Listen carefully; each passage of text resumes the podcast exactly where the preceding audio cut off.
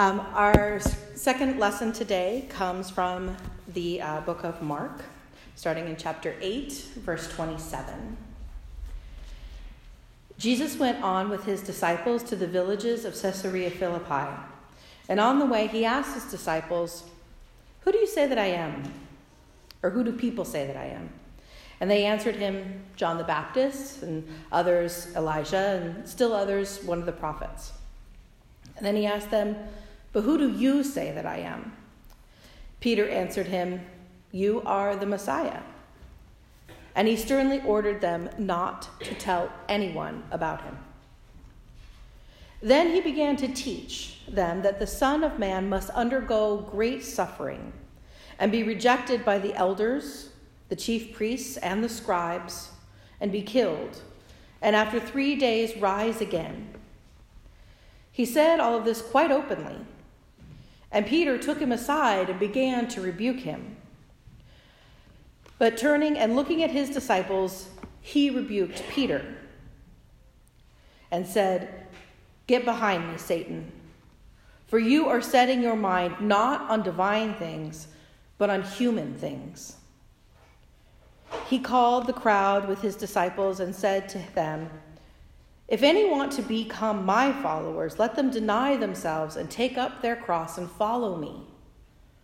For those who want to save their life will lose it, and those who lose their life for my sake and for the sake of the gospel will save it. For what will it profit them to gain the whole world and forfeit their life? Indeed, what can they give in return for their life?" The word of the Lord.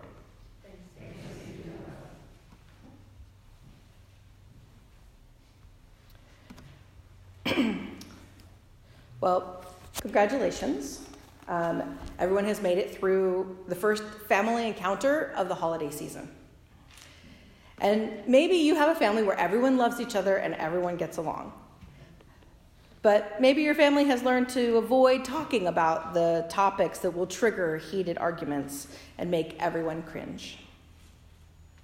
Or maybe you learned long ago that family is who you want them to be, rather than the family that you were born with. Maybe you've found it easier to celebrate the holidays alone or treat them like any other day off of work. Or maybe you didn't make it through, and you're sitting out there holding the emotional and spiritual wounds from the most piercing kind of conflict, the conflict with those that we are intimate with. Today's scripture gives us a window into that kind of conflict, first between Peter and Jesus, and then Jesus and the crowd. And it's tempting to look away and not want to engage with that, especially when Jesus confronts his friends and, by extension, us. And we would rather spend our energy explaining how that isn't really what he's doing. So our passage begins by telling us that Jesus and the disciples are headed toward Caesarea Philippi, which was the center of non-Israelite worship at the time. So this was the place where Jesus was going to encounter the most people who did not believe in or worship the God that he and the disciples did. They were all very aware that they were headed to a place that was filled with people who were not like-minded. Maybe that's how you felt headed where you were going on Thursday. So there's a tension that already exists within each of them just based on their geography. And Jesus asks, "What are people saying?" And his friends give a smattering of answers that all point to Jesus being someone who's religiously important. But there's also just a little bit of glad-handing here. They're giving him some pretty great comparisons. No one is saying, "Well, you know, they're all saying that you're an antagonistic son of a tradesman from a backwater town." They're telling him things that are good. And then Peter gives the golden answer. "You're the Christ, the Messiah, the one of the prophecy." And that was the one answer Jesus didn't want them giving. Now, Danny touched on this a little bit last week, talking about the messianic secret that pervades Mark, where Jesus doesn't want anyone talking about the miracles that he's doing or what it is that he's up to. But our passage pivots immediately to Jesus telling the disciples for the first time what is to come. And we can kind of see that part of Christ's hesitancy really isn't just about timeliness, but it's because he knows that he will not be fulfilling the prophecy the way everyone expects. And then when he tries to explain that, we get a very real glimpse into what it was like to be an intimate of Jesus. See, rebuke is a word that's sort of softened for us. Rebuke, what does that even mean? But in Greek, epitema, to rebuke, is only used twice in Christian scriptures, and is used for both this scene and the same scene in Matthew. It is not meant to be a gentle word. The little translation of the Greek is that Peter pulls Jesus toward himself. If you've ever been a kid starting to say something and your mom grabs you and yanks you forward, that's what Peter is doing. He's not just saying, yo, come over here, let's talk for a minute. He's grabbing him and physically pulling him toward him and saying, what are you doing? And Jesus replies with equal energy. He looks around and sees who's watching, and he says, you are full of Satan. You're thinking like a human.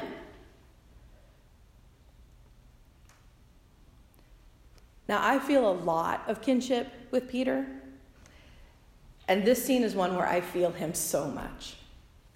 Of course, Peter is thinking like a human. It's what he is. So we have to pause and reflect about what this conflict is about. See, I don't believe that Jesus forgot about Peter's humanity in this moment at all.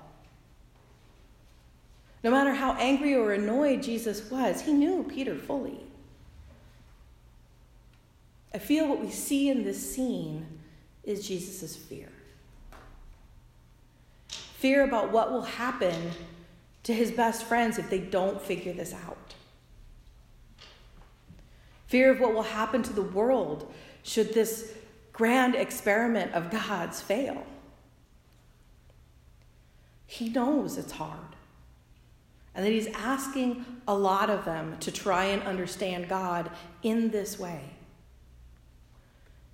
And he knows that the future of humankind is going to depend on them getting it. So he puts it in life or death terms. He tells Peter and the disciples and everyone who is listening that the only way to follow him is to stop thinking about the power and the glory and the reward. Because that will not only defeat everything that he's about, but they will become the very thing he's there to change. He's really clear. You can't follow me because of what you are going to get. You do this because you've given yourself over to love.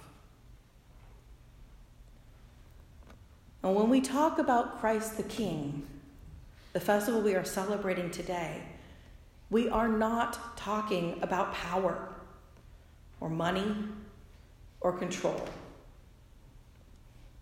Though for generations, that is exactly how we have acted.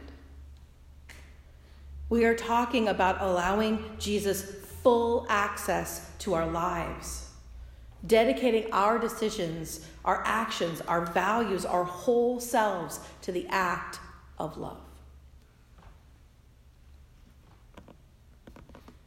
Which brings us back to why we can end up in conflict with our intimates. Several years ago, I was in a training about domestic violence, and the conversation turned to stories of discipline that some of the people in the room had experienced as children by their parents. And what quickly became really clear was that the people of color often had stories of very physical discipline. Shoes, spoons, belts, smacks upside the head. And it was clear that these stories elicited sympathy from the white people in the room and also concerns of abuse that these others had endured. But what struck me was that many of the people who shared these stories didn't see them as abusive. One guy said, "It made a man out of me." Or another said, "It was my mom who kept me out of jail." Or, "My mom was an immigrant, that's what she knew." And then our instructor reminded us that many of these, quote, abusive punishments were born out of fear of what would happen to their child if they behaved improperly in front of the wrong person or in the wrong place. She said to us, "You have to remember, bruised is better than dead."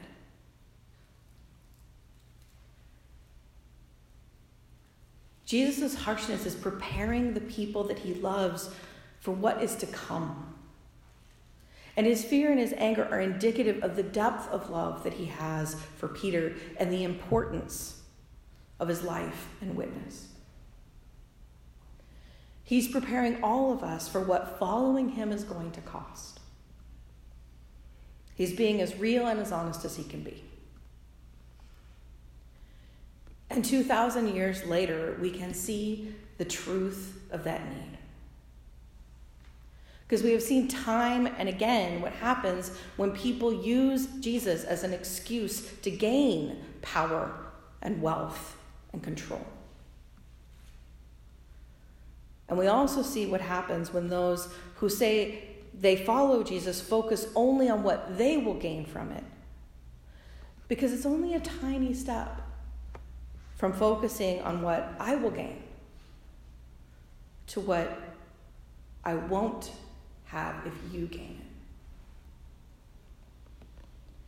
Consider the most touted benefit of following Jesus: eternal life. Believe and you will have eternal life. Everyone wants to live forever. We know that we want to live with our loved ones. It's the hope that we cling to when the people that we love pass on. We want to live with them forever.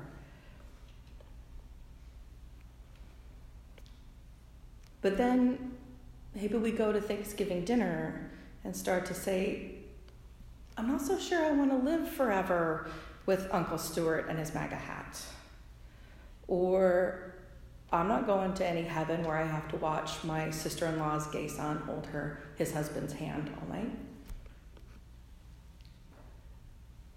When we follow Jesus only because of what it gets us, we lose. We lose our empathy. We lose our compassion. We lose the ability to see the sacred worth in one another. And we start to lose a little bit of the belovedness in ourselves. See, the call of Christ is to love. That means acceptance. It means reconciliation. It means hospitality. And it means justice. We pick up that cross and we go forward for no other reason than God has called us to do that. The reward comes to the others who are helped by our actions and our choices. The reward comes in a peace that surpasses all understanding. The reward comes in a world made new. A new kingdom, a new hope, a reign of love. Let's pray. Gracious and loving God, we often fear what being in conflict means. But we have to look past that and see the why, to understand what it is that the other person is needing, to understand what we're being called into. Conflict is simply a way toward greater intimacy with the people that we love. And you have shown us that we can be in those moments and we can speak our truth. And we can still stay in relationship and be together and still work toward a common goal. Help us to see these opportunities as ways of bringing love into the world. And help us to be humble as we move forward into those spaces, that we bring your love and your peace, and we leave the rest at the door. In your holy name.